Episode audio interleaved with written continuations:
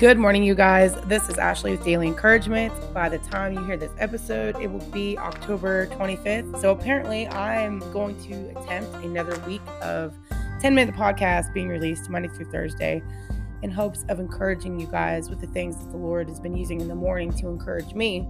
So today, I just want to talk to you guys about just abiding.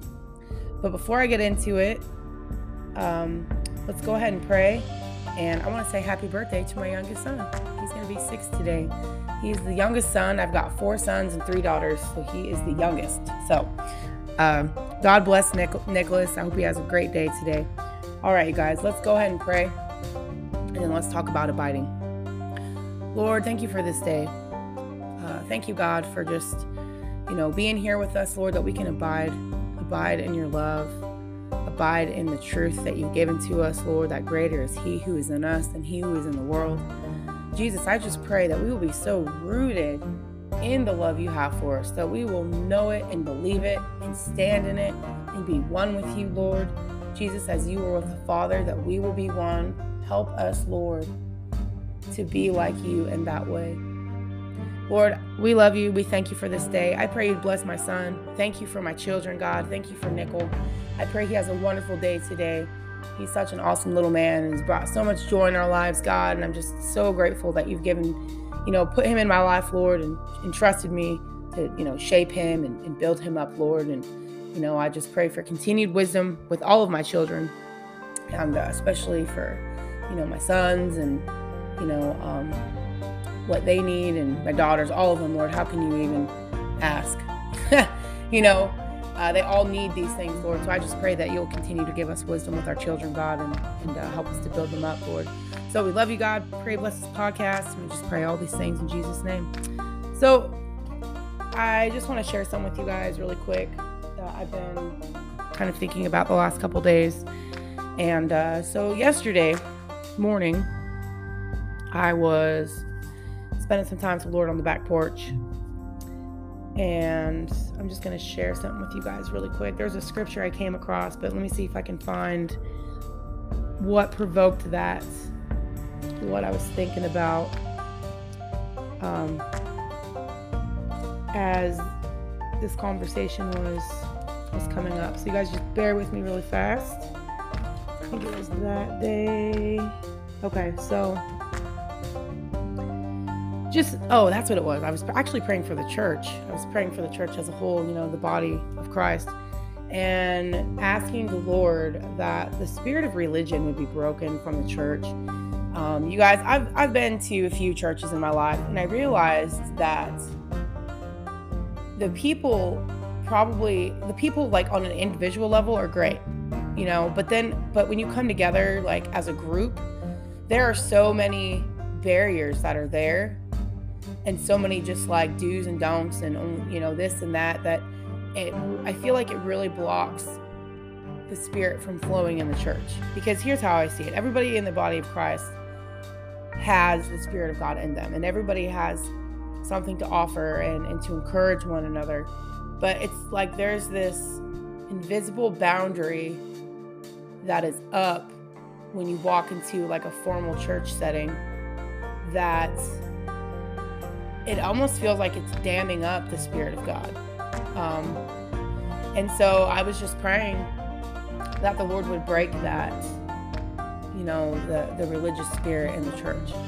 Um, and you guys, I've done a podcast on religion. Be sure to check that out. But as I was thinking about that, um, I opened up my Bible and that scripture in 1 John 4 16 um, popped up and it was, and we have known and believed the love that God has for us. And I was like, wow. You know, let us, Lord, know and believe on the love that you have for us. That that would be the very foundation that we build our lives upon. You know, are you doing that on a daily basis?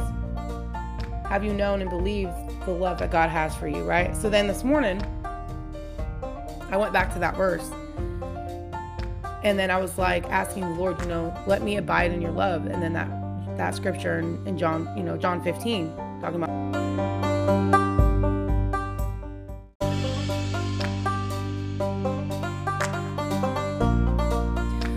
All right, you guys, I totally cut myself off there, but I'm back. So, really fast, I went over to John 15 and that scripture that talks about abiding in Christ. And I looked up the word abide in this concordance that my mother in law had sent us, and it has like the Greek and the Hebrew words. So, the word abide, I, I looked it up in the Greek. I think it's men- meno and it means to stay in a given place, state, relation, or expectancy. Abide, continue, dwell, endure, stand, tarry for. And I was just like, wow, Lord, we are literally supposed to stay and expect and live in your love, remaining in the love of God. So then there was something else that popped up this morning that I want to share with you guys really, really quick. That was in First John and it said, And we have known and believed the love that God has for us. God is love, and he who abides in love abides in God, and God in him. Let me, let me see. Hold on, you guys. I think it was. Okay. Verse 17 Love has been perfected among us in this, that we may have boldness in the day of judgment semicolon, because as he is, so are we in the world. You know, and it's funny because I used to read that scripture like based upon actions or performance, you know, things that needed to be done. Like I got to be like Jesus, right? So I got to act like Jesus, like the physical acts. But no one in the, you don't really hear in the church as far as like that foundation of abiding and remaining in his love.